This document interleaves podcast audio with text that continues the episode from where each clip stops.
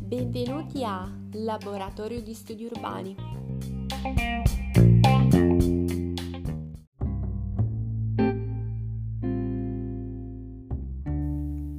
Buonasera, sono Silvia Ganzitano e collaboro con il Laboratorio di Studi Urbani, che è un centro specializzato del Dipartimento di Studi Umanistici che ha la finalità di produrre analisi scientifiche nell'ambito degli studi urbani. Oggi abbiamo qui con noi Mara De Giorgi. Buongiorno innanzitutto e grazie di essere qui. Buongiorno a te e grazie invece per l'accoglienza. E lei è una scrittrice di Spazi di Significato, che è una rubrica della rivista online Melting Pot. E vorrebbe un po' raccontarci come è nata l'idea di questa rubrica? Mm-hmm. Allora, intanto in premessa, Melting Pot è una rivista online di migrazione mm-hmm. che da 25 anni lavora nel campo della migrazione, soprattutto del Mediterraneo. È una piattaforma di campagne di sensibilizzazione, eh, ma anche di rubriche in cui abbiamo il punto di vista dell'operatore dell'accoglienza, così come degli avvocati, così come ehm, appunto assistenza legale e articoli eh, di giornalisti, ma anche di studiosi e studiosi, studiose sociali. Ehm, a fine settembre eh, ho iniziato a far parte diciamo, della redazione allargata di Melting Pot insieme ad alcune eh, diciamo antropologhe, geografe e poi anche linguiste, abbiamo pensato di fare questa rubrica Spazi di significati proprio perché ehm, l'esigenza è quella di prenderci il tempo per analizzare le parole che usiamo correntemente e magari anche superficialmente, soprattutto all'interno del contesto della migrazione, contesto di, nel contesto della migrazione ehm, nei media di oggi pensiamo un po' tutte nella rubrica eh, che ci sia un abuso di parole, una, una decostruzione necessaria della, delle parole usate, ecco, della, del termine accoglienza, come può essere confine, come può essere luogo, migrante stesso. Ehm, da qui è scattata, da un'esigenza di tutte noi, ecco. E pian piano la comunità si sta allargando, quindi di questo sono molto contenta. La prima frase che appare sul vostro sito, eh, nella rubrica appunto, è i limiti del mio linguaggio sono limiti del mio mondo. Potrebbe spiegarci un po' meglio questa frase, questa scelta? Ecco.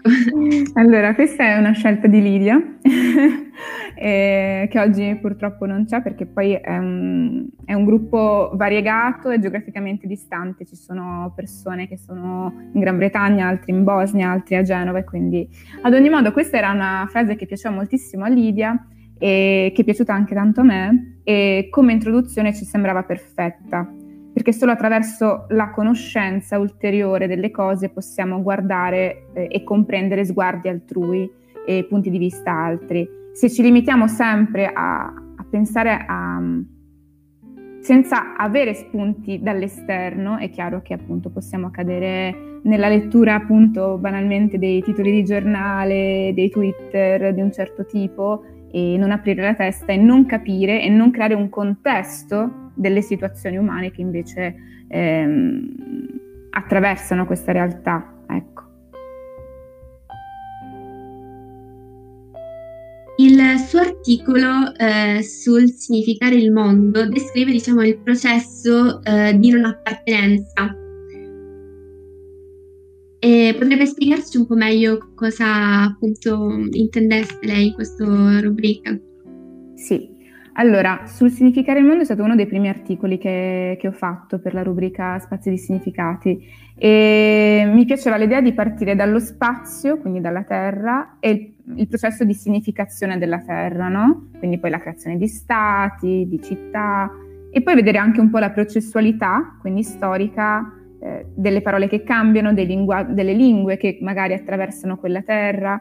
E mh, mm, volevo dare questa idea qui, cioè contraria totalmente a una fissità, ma anzi favorevole e, e io credo nella mobilità de, delle cose.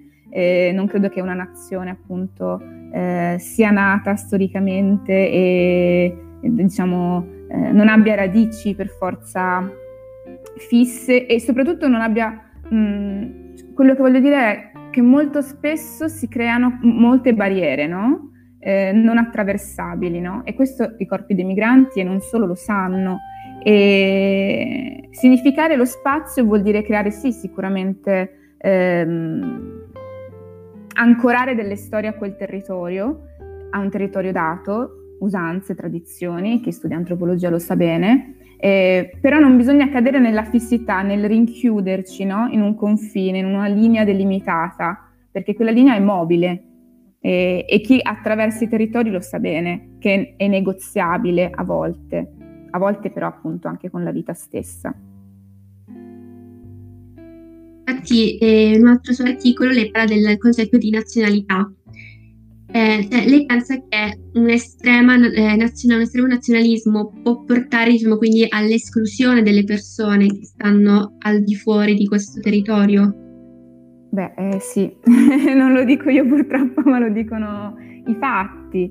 Ehm, in quell'articolo cerco di analizzare una cosa che è abbastanza difficile, cioè, o almeno che io, ovviamente i nostri articoli sono eh, sì, più lunghi rispetto a, quella, a, quelli dei nostri colleghi giornalisti e quindi ci prendiamo più tempo, però sono sempre introduzioni, diciamo, eh, piccole pillole di, di, di parole, ecco, solo eh, per aprire un po' un dibattito e, ehm, e, farci, e farci, ancora ulteriori domande. E, um, ad ogni modo sì, è escludente un eccessivo nazionalismo e lo vediamo uh, nelle politiche contro la migrazione, contro la mobilità delle persone mm, sì, è molto presente. Quale sarebbe prossimo, la prossima idea che vorrebbe un po' trattare? eh, mm, personalmente vorrei trattare, ci stavo pensando proprio in questi giorni, la parola periferie, ehm, che può riguardarsi appunto in merito ad una città, quindi spazi periferici, così come anche stati periferici in relazione a poteri che sono definiti centrali o comunque centrali in qualche modo, no? Perché dettano magari legge o perché dettano potere.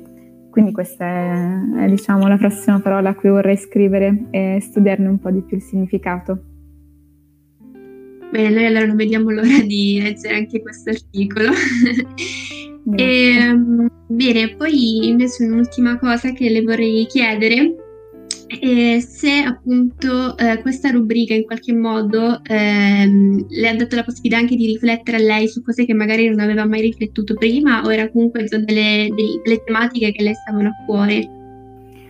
Eh, chiaramente scegliamo sempre parole che ci stanno a cuore, però eh, è molto interessante il dibattito e il dialogo che si è venuto a creare creando questa rubrica. Quindi in realtà è, è molto stimolante per noi che scriviamo, noi che ci chiediamo appunto ma questa parola come viene usata? Quindi in realtà sta scaturendo una serie di interrogativi meravigliosi ed era proprio questo anche l'obiettivo che ci eravamo poste, cioè poterci prendere dello spazio, del tempo per ragionare un attimo, perché poi appunto tra le tante cose non è sempre possibile farlo, no? E, però questa è la rubrica, è quello che si, si, chiede un po', cioè di interrogare noi stesse, ma anche chi, chi legge la rubrica, ovviamente.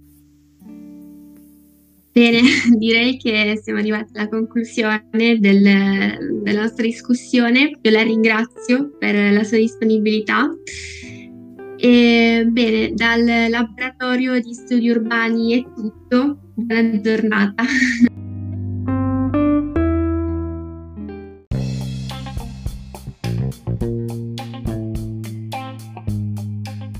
Grazie per aver ascoltato Laboratorio di Studi Urbani. A presto!